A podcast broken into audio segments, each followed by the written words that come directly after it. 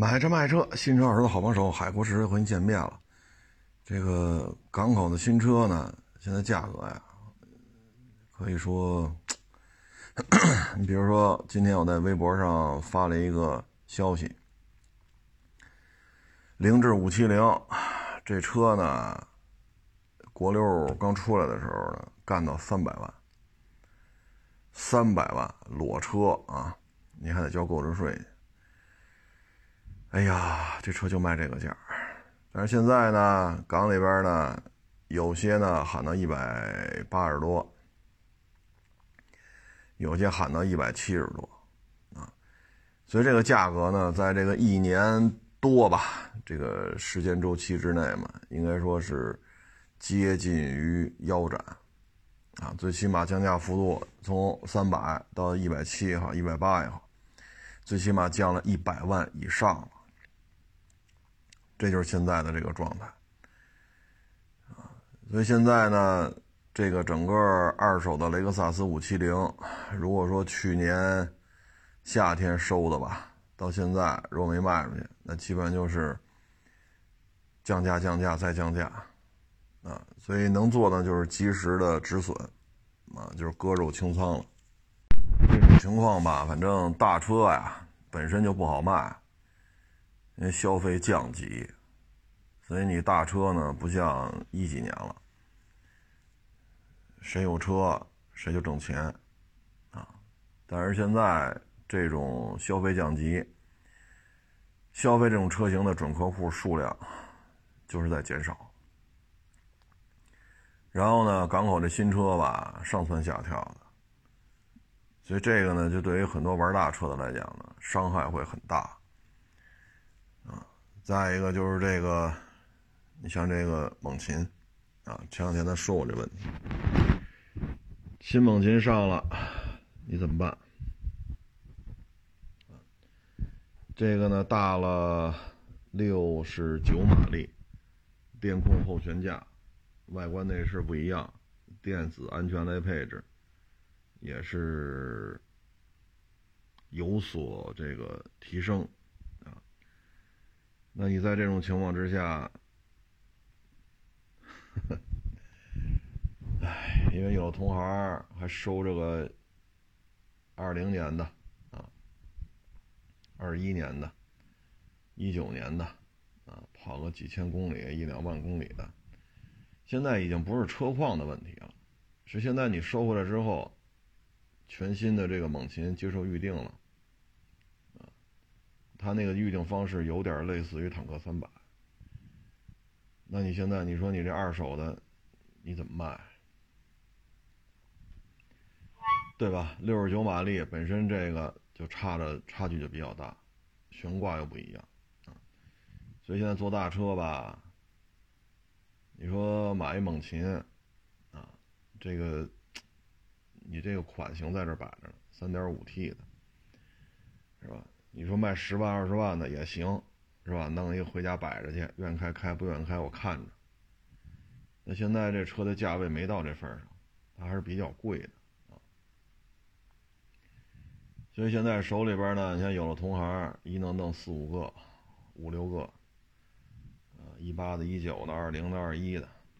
那现在这车往这儿一摆，接受预定，哈哈，哎。所以这买卖就不好干了，啊，说到这儿呢，说这坦克三百，啊，坦克三百呢，应该说自主品牌，在网络营销，啊，在这个层面上，坦克三百应该说达到了一个非常好的效果。从这车面世之前啊，就让自媒体在这炒，啊，让自媒体在这说。哈弗 H 五升级啊，这是哈弗 H 九升级啊，这个那反正各种消息满天飞，哎，就给这劲儿就给逗起来了。然后这车到底叫什么名字啊？然后叫什么名字之后，它到底卖多少钱？哎呦喂，这火急火燎的，反正也赶上疫情了，都跟人家捐着，所以呢，通过网络呢，应该说达到了一个非常好的效果。上市之后吧，就形成了这种供不应求啊，厂家生产多少，这个订单就比厂家能生产的要多多少。所以呢，这车哪怕没有人买了，打今儿啊，一个买坦克三百都没有了，就手里这点订单，他能在今年之内把订单交付完就不错。啊，所以现在呢，坦克三百这个产销两旺，有些车呢炒得很热闹，实际生产时候没人要，实际生产时候就没人要了。所以在这种情况之下，你说咋整？啊，你说这个就属于虎头蛇尾了。但坦克三百从二零年、二一年到现在，还是现车难求，所以这说明什么呢？两年了啊，从投产之前的预热、市场推广啊，各种猜测啊，各种段子，到加价，到现在又出了一个三十万多一点的，叫赛博坦克三百赛博版。今天我来这看见一拖车拖了一辆到我们亚市来了。新的没上牌的啊，这个呢，我觉得从网汽车的网络营销案例来讲呢，坦克三百应该打一高分啊，做的非常的 perfect 啊，整个案例的市场效果已经两年了啊，他这个营销团队应该说这个成绩啊还是非常好的，这应该是高手啊。但是现在呢，这种玩法吧，我个人感觉啊，坦克五百啊，这个开始各大媒体啊，包括各大自媒体，铺天盖地的开始招呼了嗯，当然你看他们，那肯定是好评如潮了，是不是？因为第一波请的嘛，这里边，然后呢，这个坦克五百一上来。坦克三百，你像赛博什么的，我觉得啊，现在看两年多了，多少是有点审美疲劳了啊。然后赛博版的这车呢，现在还加价，三十一出头，再加上购置税，再加几万块钱，这车现在基本上啊，包牌价奔着四十个了。二手车的零公里的准新车，啊。准新车现在基本上就喊到三十九到四十一之间，这个呢，对我个人而言吧，这车价值的拔高，肯定厂家愿意，就是这个车的底子，对吧？原来十七万多、十八万多，二十一二万，然后不停的出高阶版本，一版一版一版往上加，加到现在加到三十亿出头了，你核心的成本还是这样。然后经过两年这么大的这种需求量，产品的成本其实摊销的挺好的。那在这种情况下，你再出一个包牌四十万的车，当然这加价肯定厂家没拿啊，就是经销商啊什么的二级呀什么的啊，肯定是在这个渠道。但对于厂家来讲，这车卖到三十一出头，那肯定也是好事。但是呢，有些时候吧，就是这个热度啊，唉。如果这车还是这么热闹，啊，那实际上对于自己产品来讲呢，对于坦克五百是有负面影响的。如果你价格还这么一味的往上拔，像赛博版啊，还要干到三十万往上，实际上是对于坦克五百是有多多少少是有点冲击的。你说二十来万吧，大家买也就买了，尤其二十一万多那一款，办完了也就二十五，是吧？我这开着就二十五，我觉得也行，啊，越野去吧，反正比这 SUV 强，好歹是个硬派越野车，啊，城市里开吧，好歹也不算太大，啊，弄个红山，弄个陆巡，弄个途乐，一般停车位这都费劲啊。但是如果这么炒下去呢，实际上对于坦克五百的衔接，啊，这实际上不是太有利啊。所以像赛博版什么的吧，我觉得最终坦克三百的定位就是十大几二十出头就可以了，要和坦克五百拉开大几万块钱的差价，你不能搅和在一块儿啊，你搅在一块实际上对自己是不太合适的啊。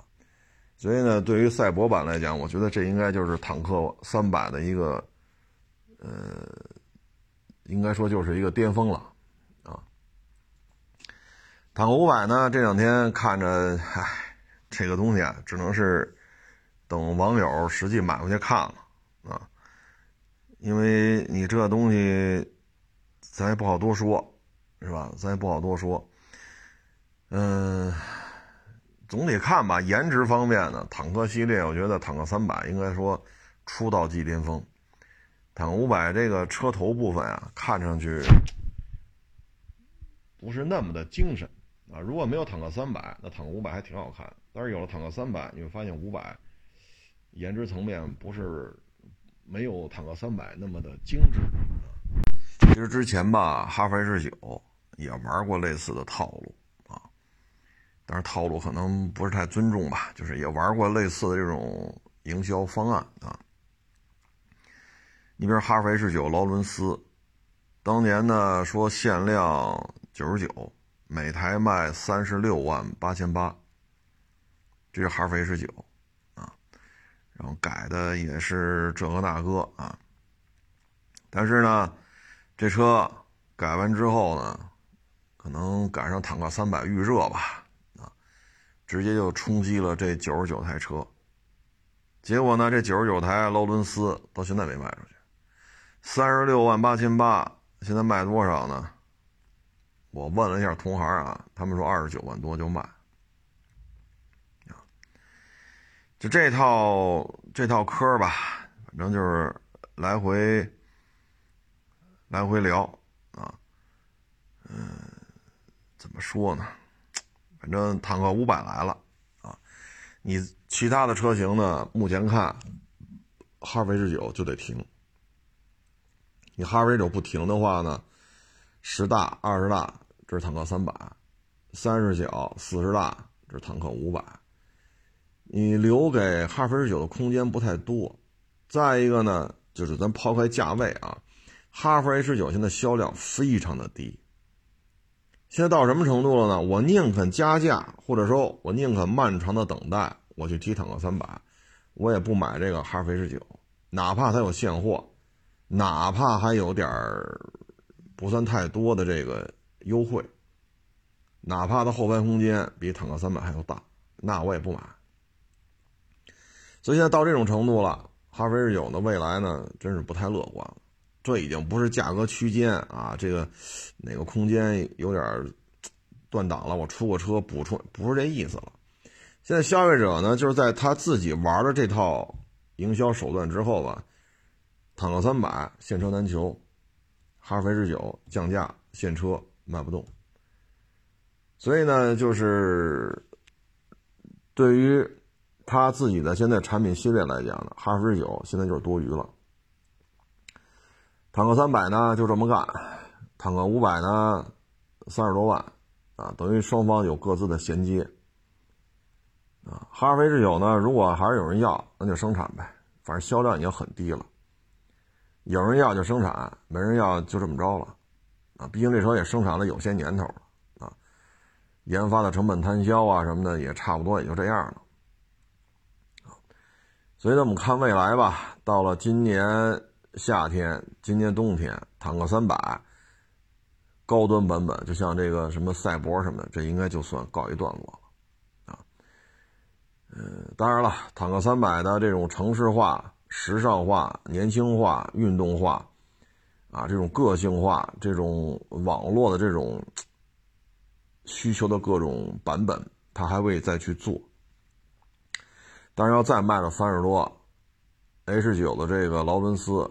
啊，这就是个负面的代表啊，所以我们就看吧，三十万以上应该是逐渐会就不会再出了。如果再出的话，很尴尬啊，因为坦克五百呢投入的资金要比坦克三百高得多得多得多。坦克三百很多东西可以借鉴哈弗 H 九啊，当然了，它小一点，但是很多东西确实可以通过哈弗 H 九进行一些借鉴，但坦克五百不行。这 3.0T 的发动机研究多少年了？纵置 9AT 研究多少年了？这些都是投入了大量的资金。所以坦克五百必须达到一定的销售量，否则这个项目就是巨亏。而且本身这个项目它还存在一个问题，就是积分背不过来，它的欧拉电动车还不能停，停了的话，这么多油车带大梁的，好，二点零、三点零，怎么办？包括那边还有卖的那么好的长城皮卡，你现在积分怎么办？啊，所以坦克五百为了收回研制的这个成本，它的销量不可能太低。所以坦克五百呢，在这儿出来之后，坦克三百就应该划江而治啊，三十以下随便折腾啊。哎，坦克五百反正月销量不弄个一两千台。这成本，因为这个三点零 T 你也只能自己用了，你别的车也用不了，啊，也用不了。以它的这个状态，你说甩给 B 勾四零，B 勾四零的发动机装得了六缸吗？你甩给 B 勾八零，B 勾八零都已经销量都，你甩给谁呢？啊，你说给 B 勾六零？这现在需要一个漫长的匹配时间，而 B 勾六零现在这车还没见到，现在见到了都是贴了伪装的，还没见到这车真正的一个长得什么样呢。所以这个发动机、这个变速箱、这个车系现在砸的钱比较多啊，所以我们就得看这台车能到多少。现在手里的订单量啊，大致得到三万了。三万辆呢，这个如果一年能卖三万台，对于这么大个儿。啊，这么大排量，卖三万台，我觉得是 OK 的。那接下来呢，除了进行订单交割之外呢，接下来的问题就是它能不能持续，啊，它能不能延续下来？啊，你别说就今年好吭哧吭吭哧吭，三月份开始销售，好卖到年底订单卖完了，后边就没人订了，这可就麻烦了。啊，这可就麻烦了。说到这个吧，我们就看这台车对于长城来讲呢是必须成功，否则的话呢，大量的资金就打水漂了。但是我看这车吧，特别有意思。去年十一月份预定，你看见没有？就网上一大一大堆骂大街的，啊，说这车耗油量得三十个。但是十一月份的时候，这车只有长城自己内部的测试的这个团队才接触过这台车。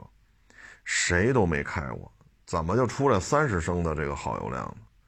二十五个啊，要么就是谁买谁傻叉，谁买谁弱智，对于潜在购买者进行精神上的降维打击，给他形成一个心理暗示，就是谁买这车谁缺心眼儿，谁智商低，行精神层面上形成一种负面的这种推广啊。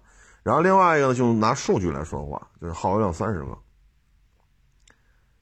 所以当时看呢，网络上是从这两个出发点，对于受众进行洗脑。第一个出发点就是你要买它的话呢，你会反思你你自己的智商是不是有问题，他会通过各种话术。第二个反思点呢，就是数据，就是三十升的耗油量、二十五升的耗油量、二十多升的耗油量。然后呢，两种观点是有结合点的。你都买这么大耗量的车，你是不是傻？然后你是你因为你傻，所以买这么大耗量的车。所以当时你看吧，就是网络上的大致的这种舆论导向是从这两个点进行拓展，啊，这个是有组织的，有组织的成系统的来进行这种，这种这种网络上的这种所谓的喷。啊，这个喷呢，在我看来呢，当成系统的，那这个就不是个人行为了，这就不是个人行为了，啊，然后竞争对手嘛，肯定很多，啊。宣传推广费用里不光都是宣传自己好的，他也有宣传别人不好的，这都是厂家的宣传费用当中的不同的、不停的、不同的占比啊。这事儿我觉得有意思在于什么呢？你看，去年、今年，包括之前，红山五点七这车我也没少卖，这车我们也没少卖。但是你看，在现在油价啊这么高。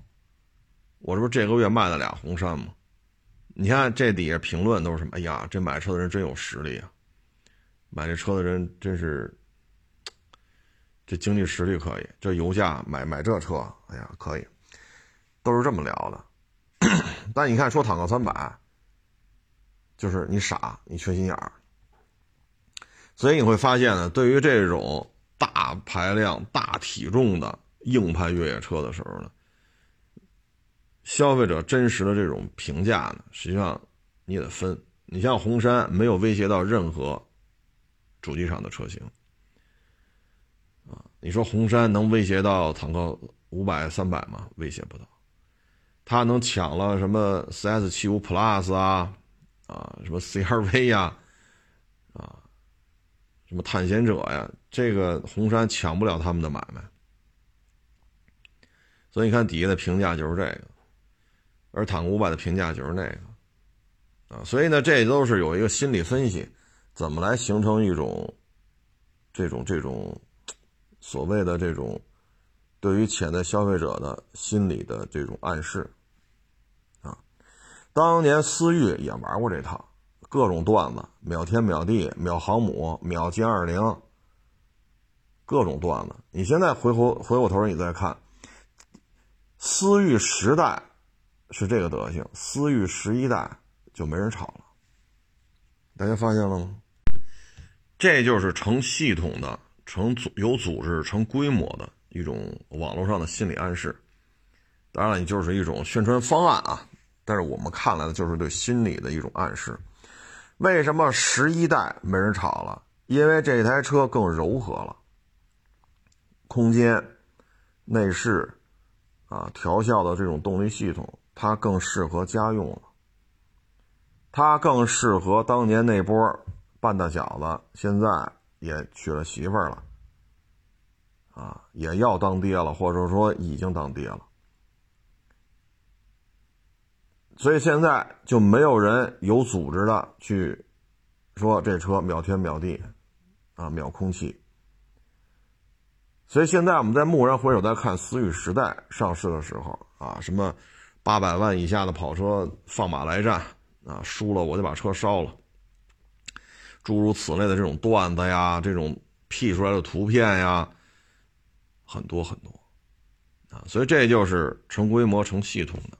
他一旦抢占了这个网络上的热点之后呢，其他厂家只能跟，怎么跟呢？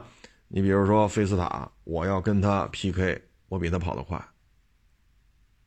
啊，包括那个影豹，广汽传祺的影豹，我要比他跑得快，等等等等。但是，一旦你跟着竞争对手的炒作的热点车型的这个炒作方向，你要去跟进，那就是输了，那就是败了。但是你看到了十一代，没有人提这事儿了。为什么呢？厂家也没太想好十一代怎么定位，还秒天秒地秒空气吗？好像这热度有点跟不上。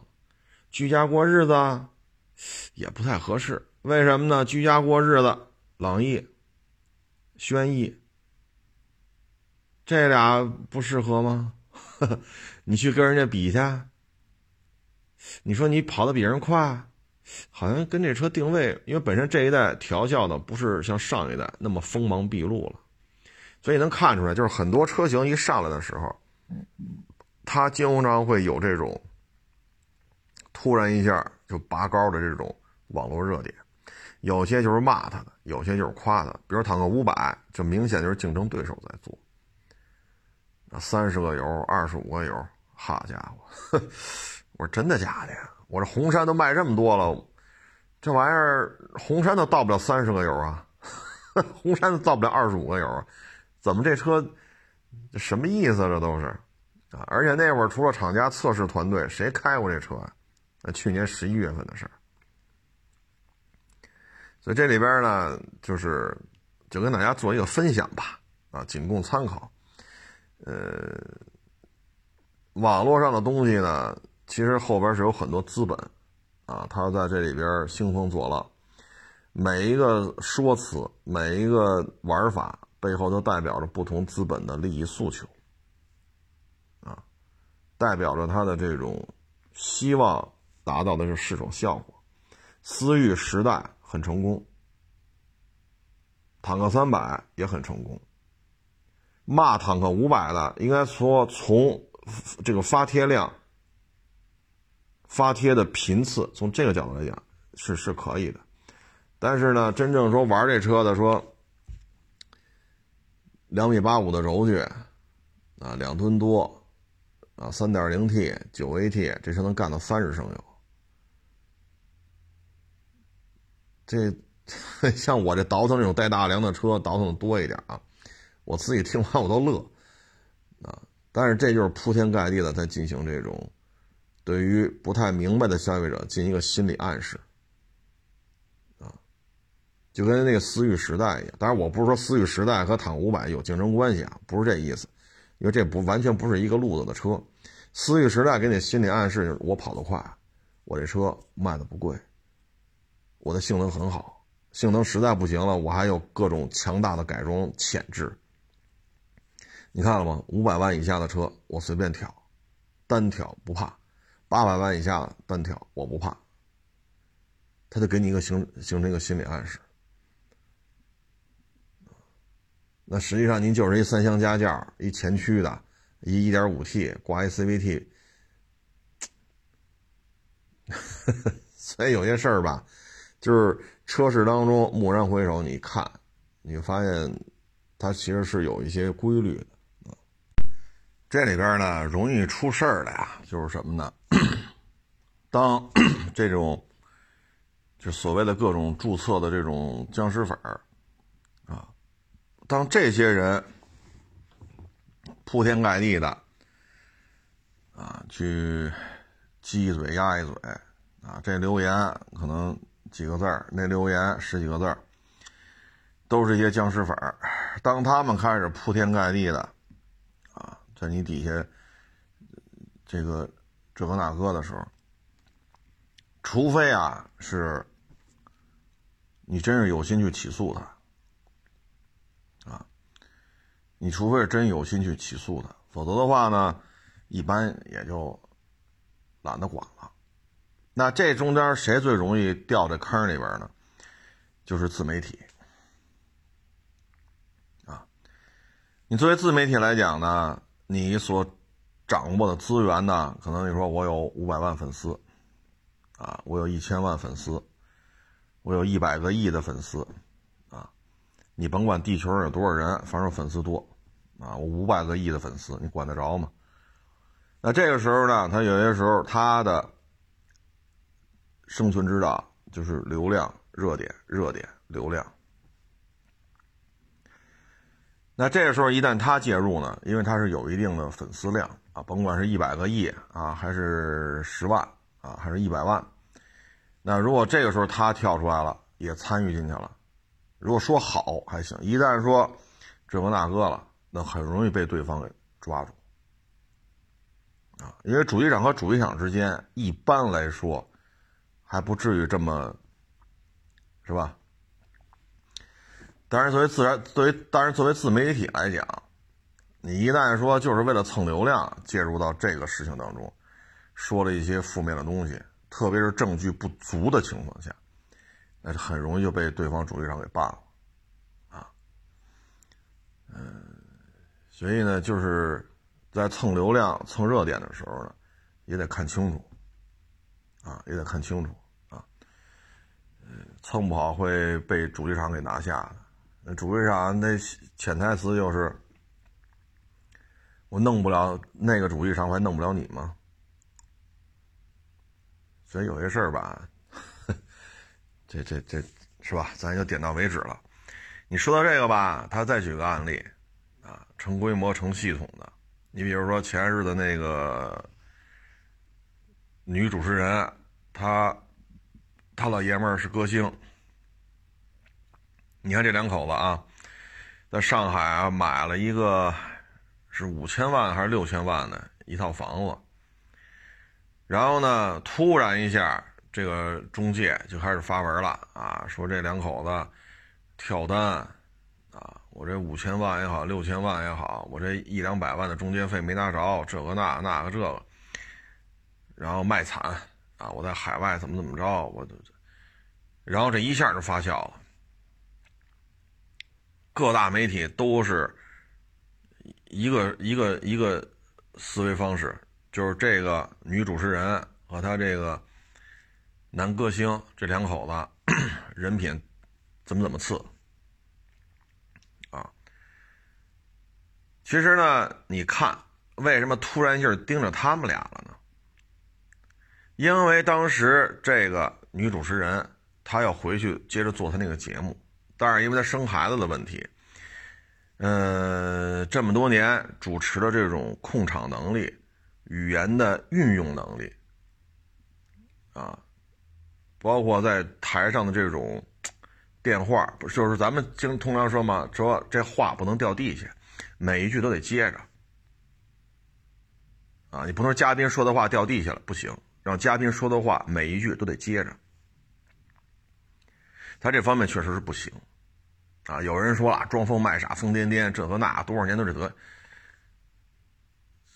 都有这些原因都有，所以当时呢，要上什么什么节目，这就牵扯资源的问题。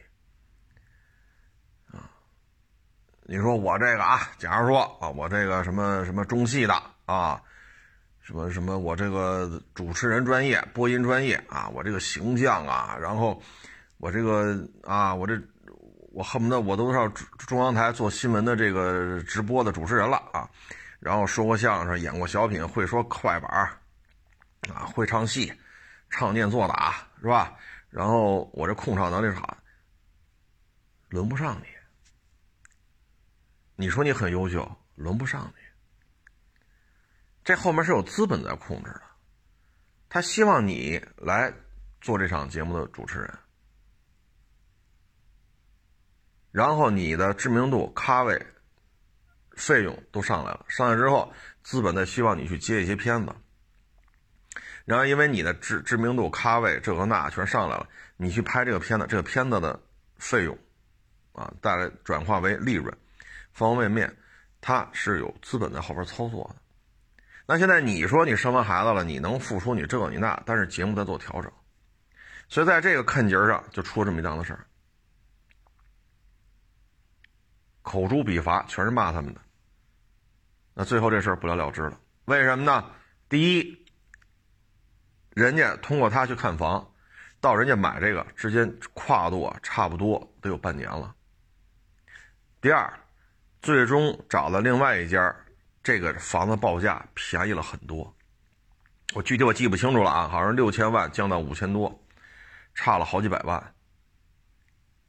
第三，中介费也便宜。啊而且呢，这里牵扯一行规，就是签没签独家。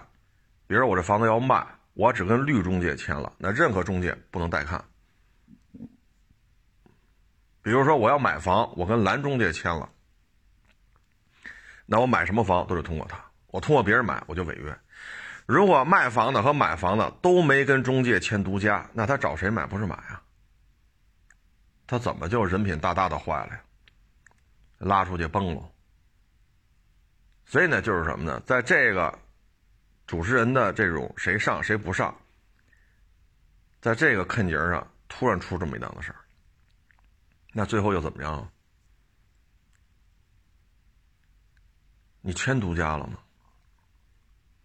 这房子是你独家卖，还是人家在上海买房只能通过你独家买？没有这个协议的话，为什么要？而且事隔半年了。所以你看没有，这这些舆论导向都是可操纵的，啊，来的也快，去的也快。这汽车营销圈子里，现在这种事情也是蛮多的。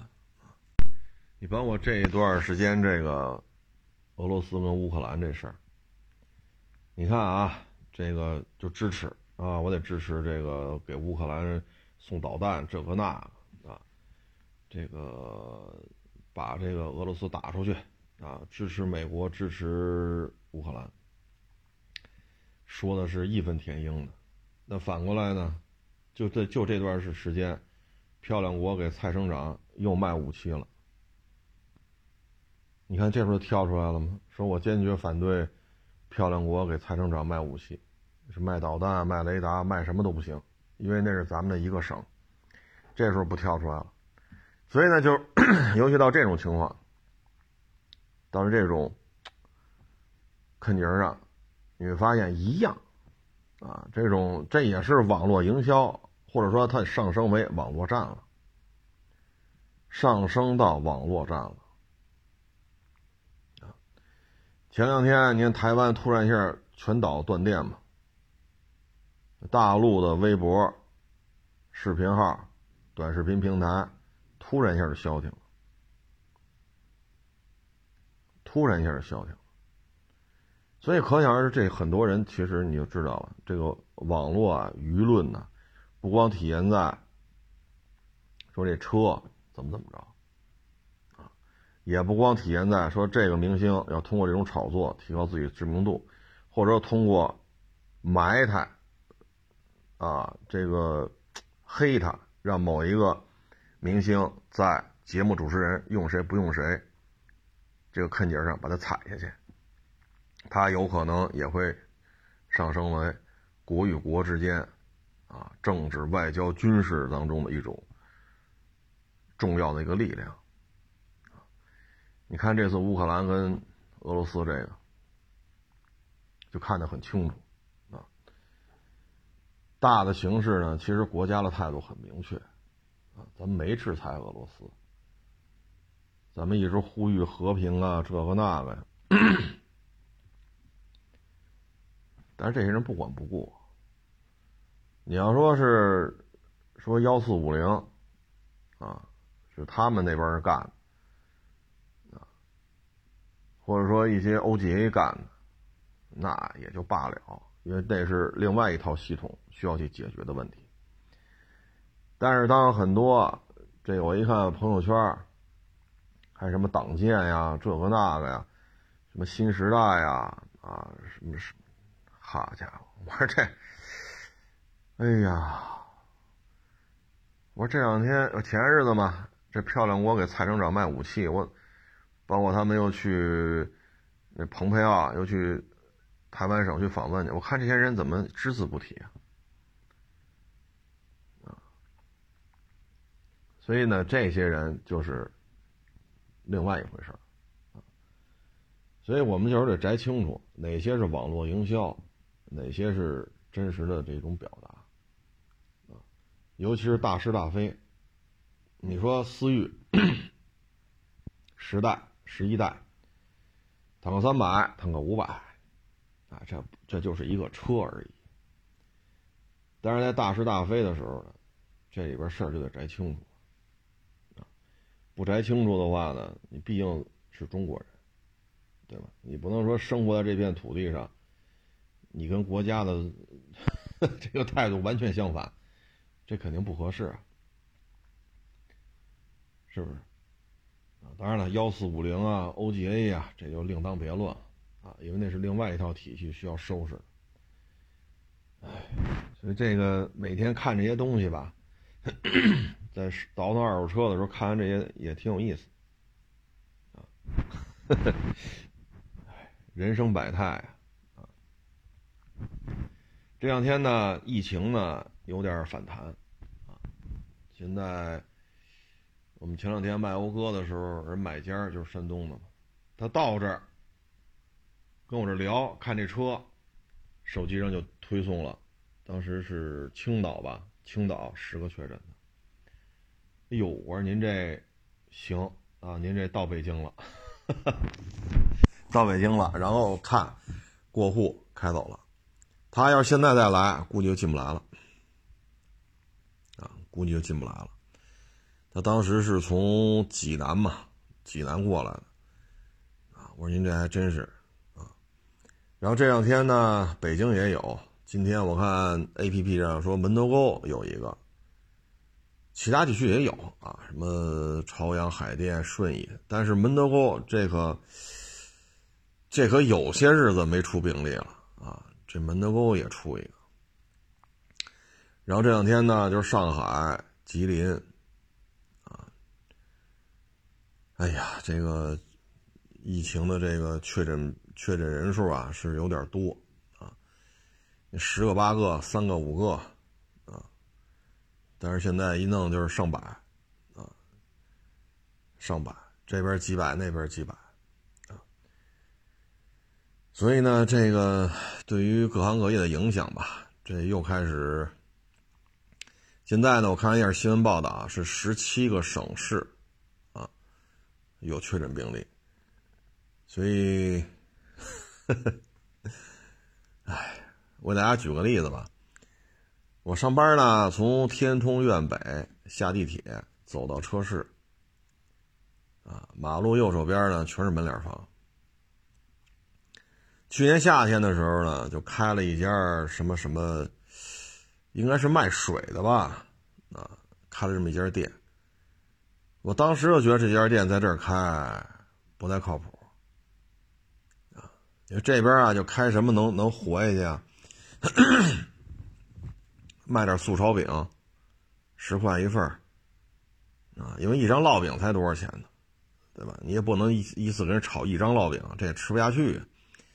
你这一盘素炒饼大概就是一张烙饼的四分之一，然后那圆白菜切点丝儿，啊，切点菜切点丝儿，然后呢，这就是一盘素炒饼，啊，无非呢就是你炒的时候呢，这个味道啊，哎，多多少少的挂点油星啊，哎，这样的话呢，十块钱一份要不然呢就是什么。鸡蛋灌饼啊，也就这个了，呃，几块钱一个的。你说弄一杯水八块，一杯水十五，这个就以我们这儿这个状态来讲，您这个要搁在望京、西二旗，是吧？国贸啊，您搁在那儿去，这还是有生存空间的。你像我们这儿全是干活的。我这经常就干吃方便面，一边干吃方便面一边收车，我们就这就这状态，没办法，没办法，不是说我买不起一份十五块钱的盒饭，或者说十块钱的素烧饼，而是你这工作性质就没法弄，所以你跑这卖这个来，那当时我觉得这个不靠谱。然后昨天吧，我看贴出来了转让。啊我说真是，看着他清理前一个退租商户留下那些垃圾，看着他装修，看着他开业，门口摆了好多花篮，然后有什么各种优惠促销这个那个，然后看着他日渐萧条，看着他春节好长时间不开门，现在好不容易开门了，转让，这就是现在的状态。昨天，哎，昨啊，对，昨你们一个网友找我聊天来了，啊，说现在干什么好？我说现在干什么好，我不知道，我就知道干什么不好，啊，推荐的这些不行的投资项目，这倒是张嘴就来。他说什么项目不能投资？我说太简单了，校外培训，对吧？国际旅游。带着咱们的中国人去海外旅游去，你开着没旅行社，然后你在我们旁边开个大饭馆子，啊，我说你就开吧，啊，这几个买卖你就开吧，保证你盆的，这不说盆的，就赔的盆干碗净的，啊，这我一脑袋毛担保，保证你能赔钱，啊，这就是现在这现状。啊。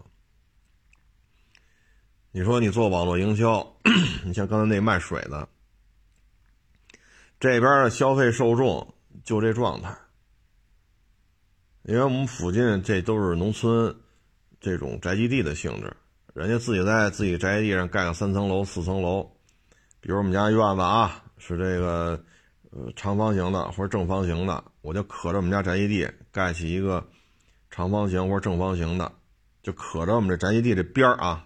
这么一个四层楼、三层楼，啊，然后每一层多少间房子，我就靠收这租金。一间房子一千二、一千三，大致就这个价位吧。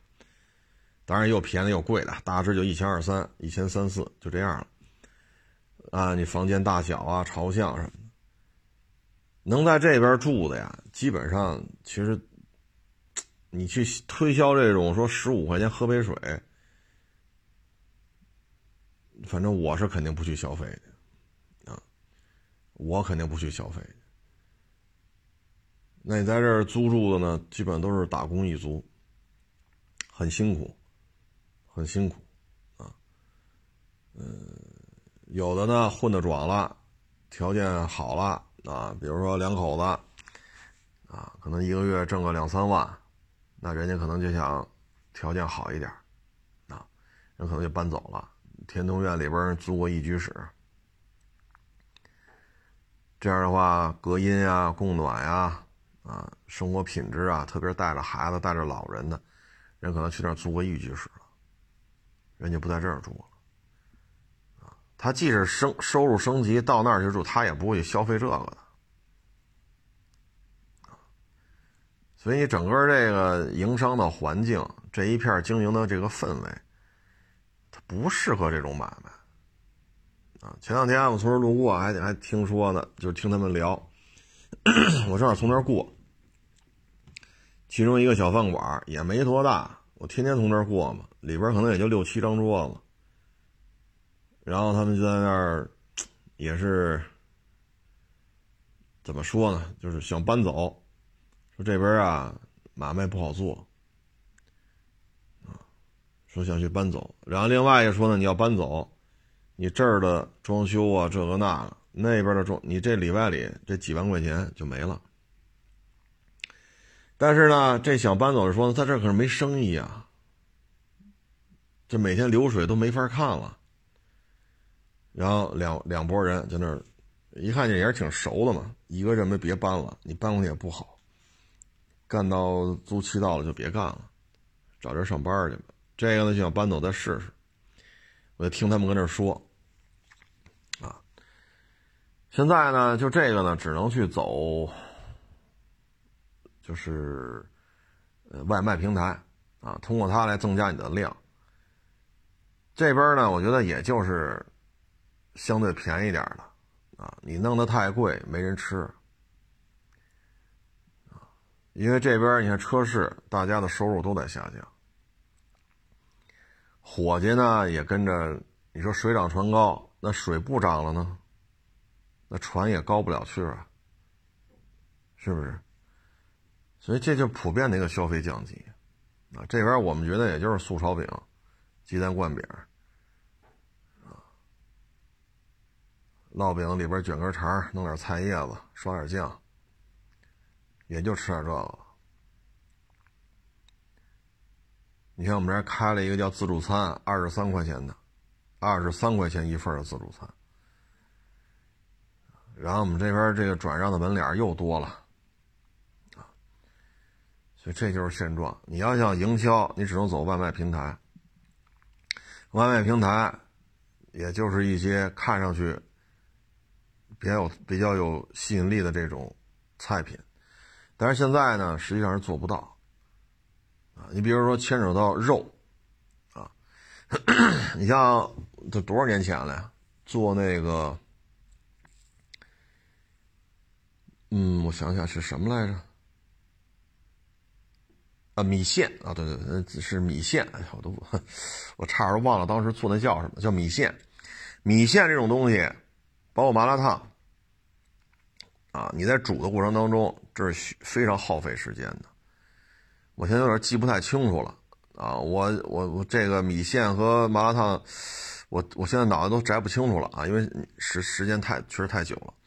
首先，我大致啊，牛棒骨、鸡架子。你得去熬汤，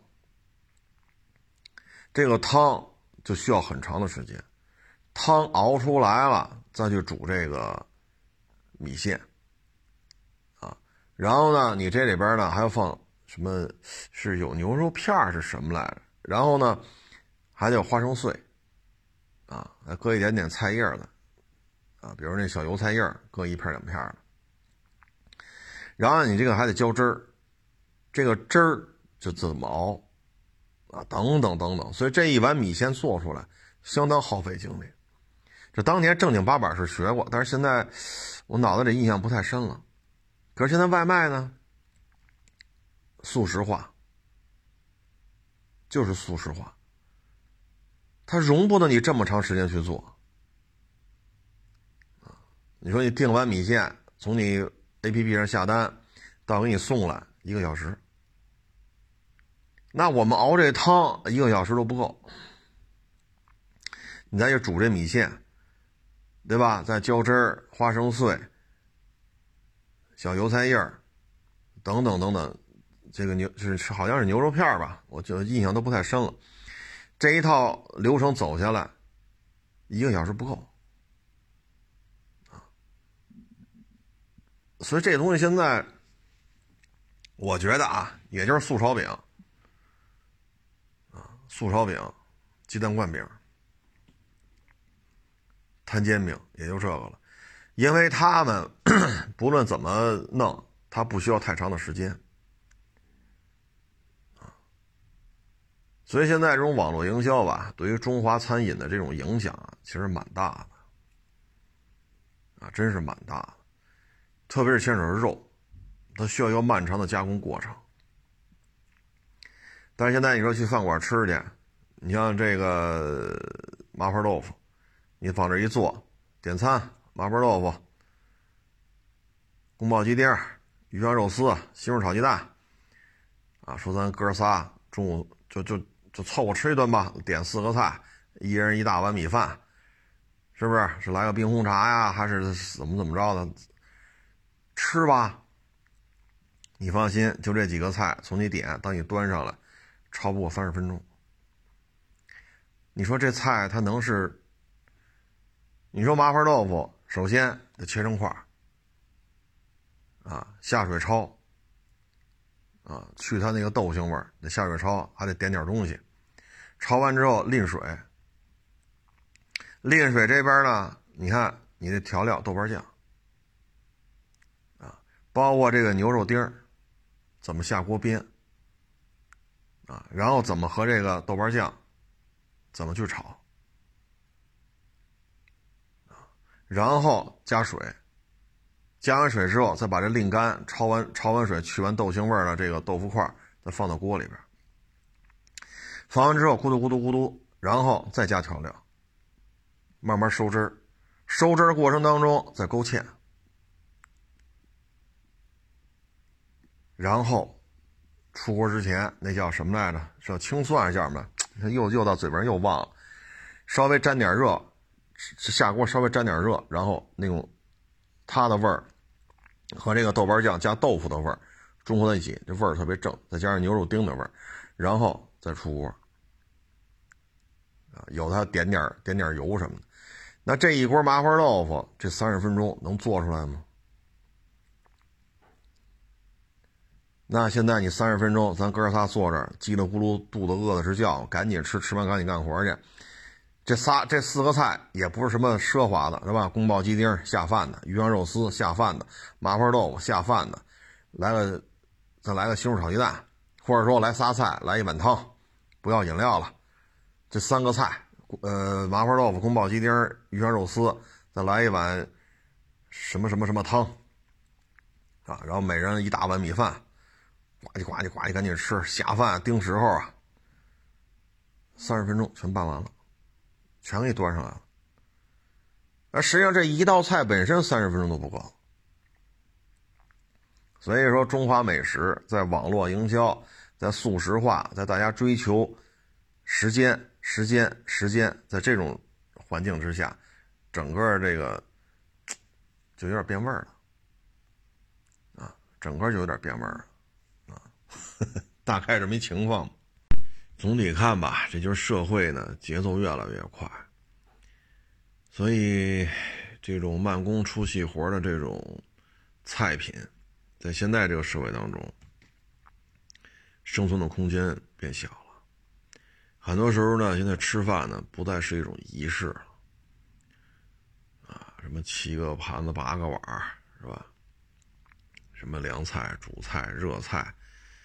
啊，餐后甜品，啊，喝什么汤，啊，吃饭之前喝什么茶，吃饭之后，这种在二十一世纪或者二零二二年来说呢，这种吃饭已经变成了一个生理需求的一个解决就完了。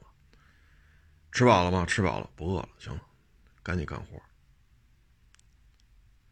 所以现在这种社会节奏、社会现状，它就导致了对于餐饮、对于中华美食来讲呢，它就需要快速化啊，或者说预制包啊。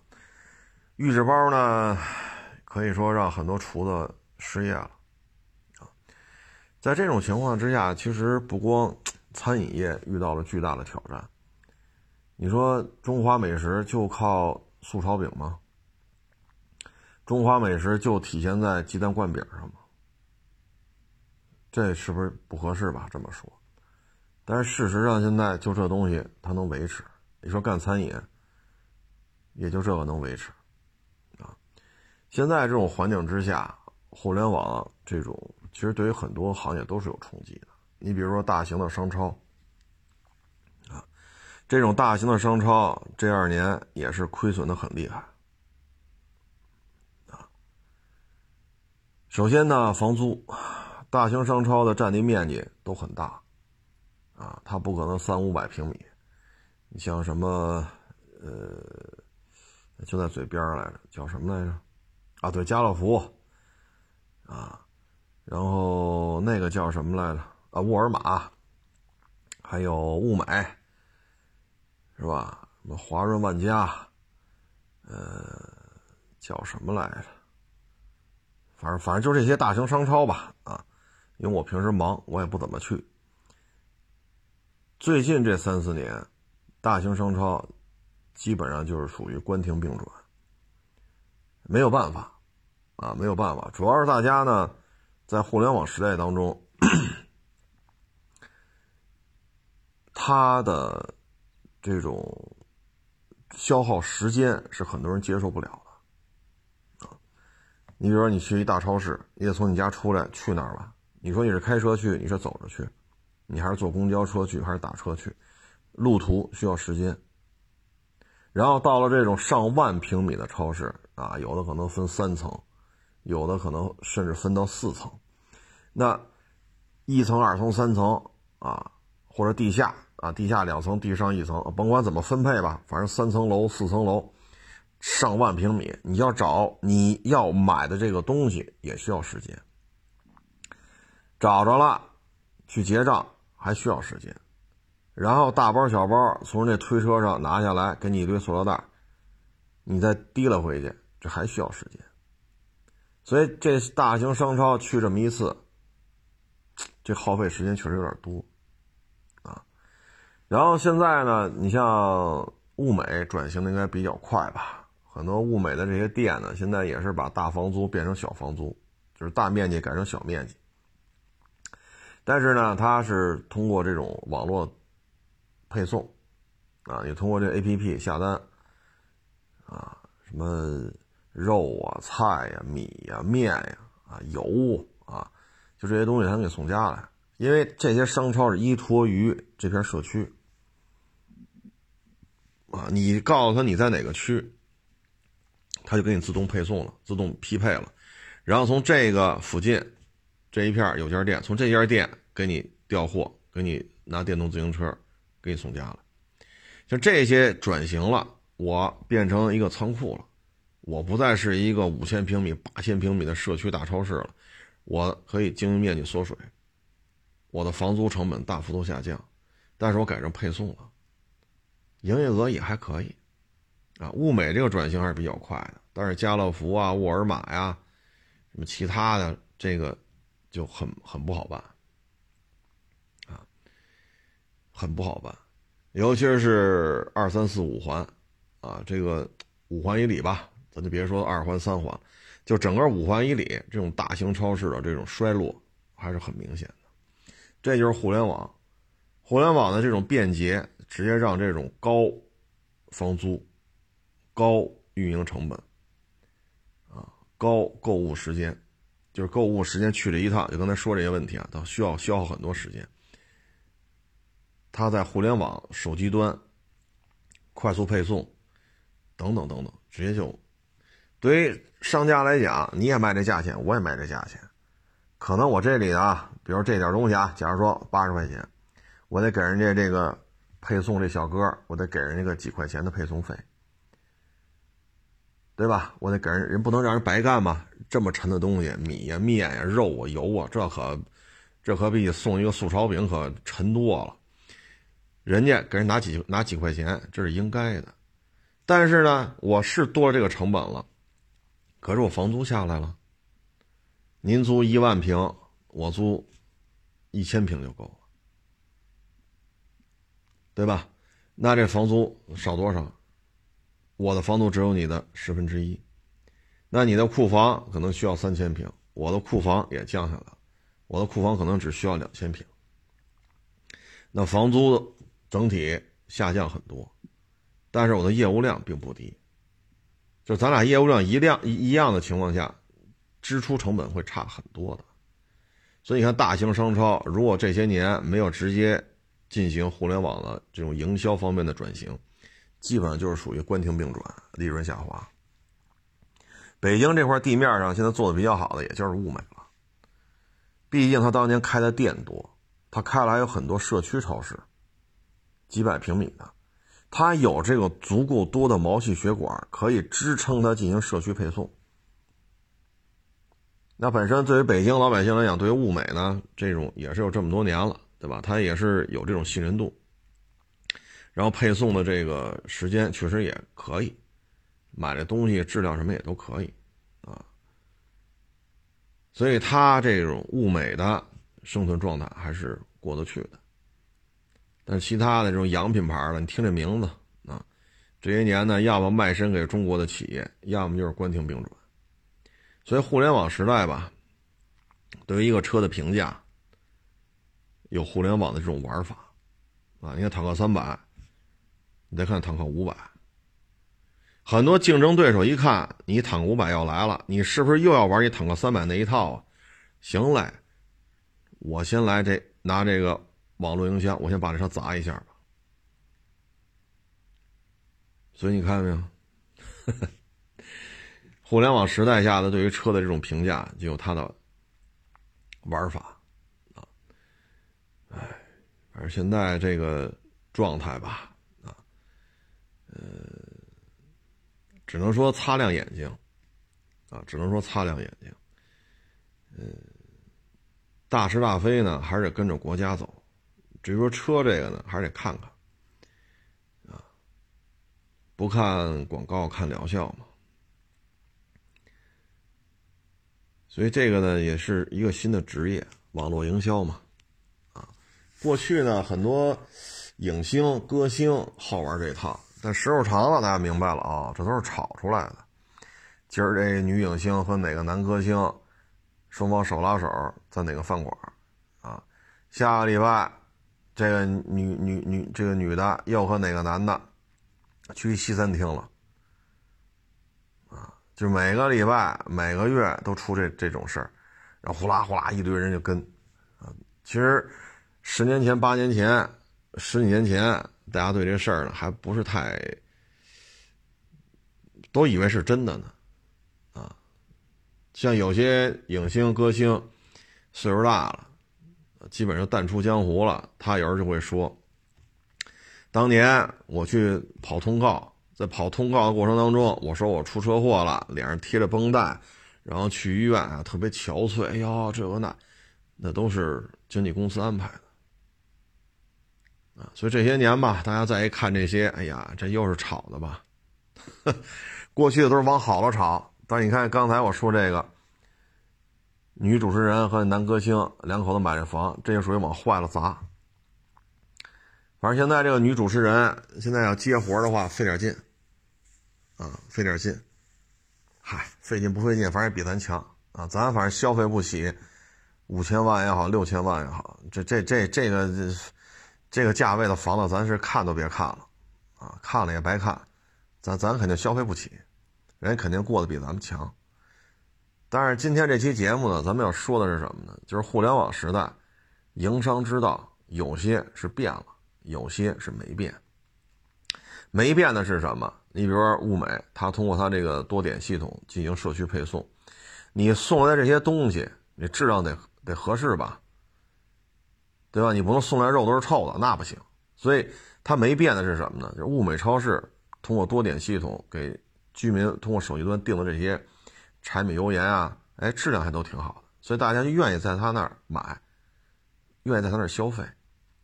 所以物美这些社区小超市什么的，盈利水平还可以。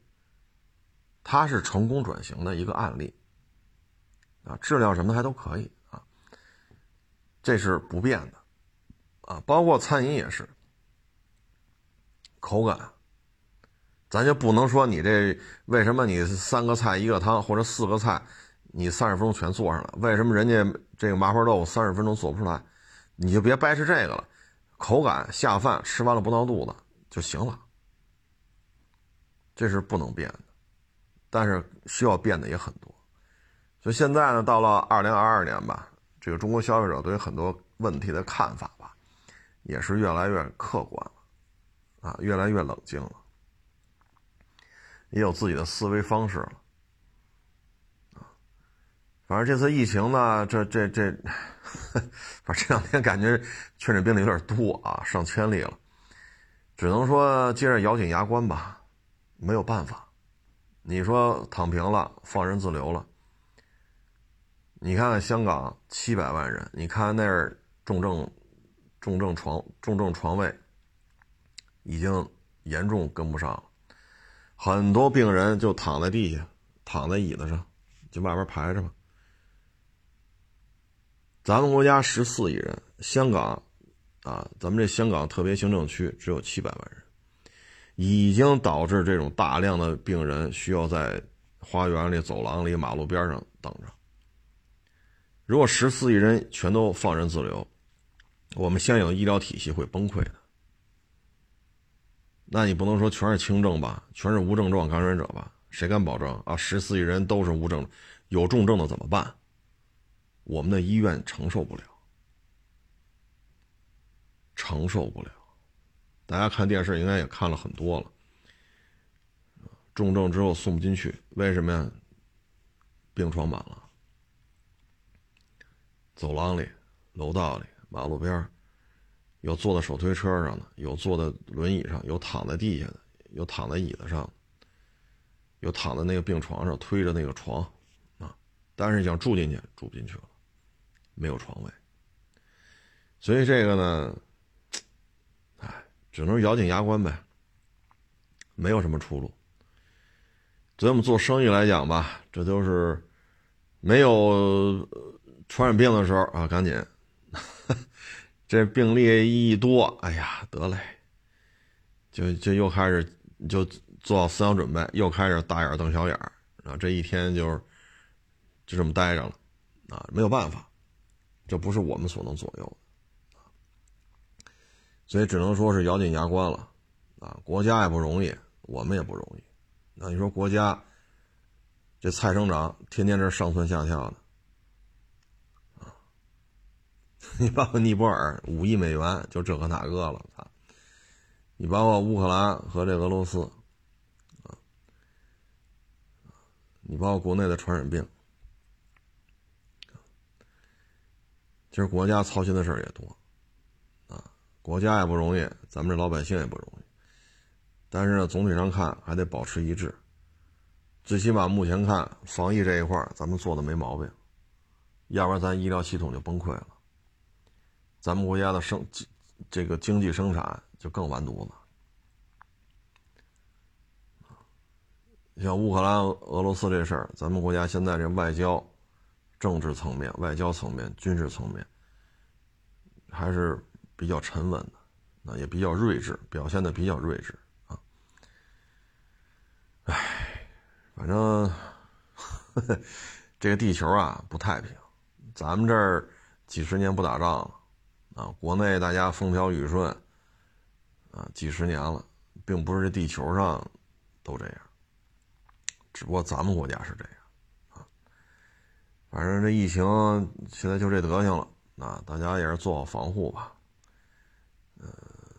疫苗应该都打完了啊，应该加强针应该都打完了，只能说啊，锻炼身体，别着凉，人多啊，封闭空间啊，这种少去，少去啊。